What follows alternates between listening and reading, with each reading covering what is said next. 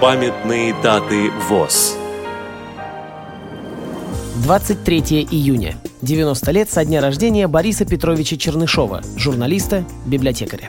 двадцать четвёртого июня. девяносто лет со дня рождения Гавриила Корнеевича Шутенко, участника Великой Отечественной войны, члена Союза писателей СССР.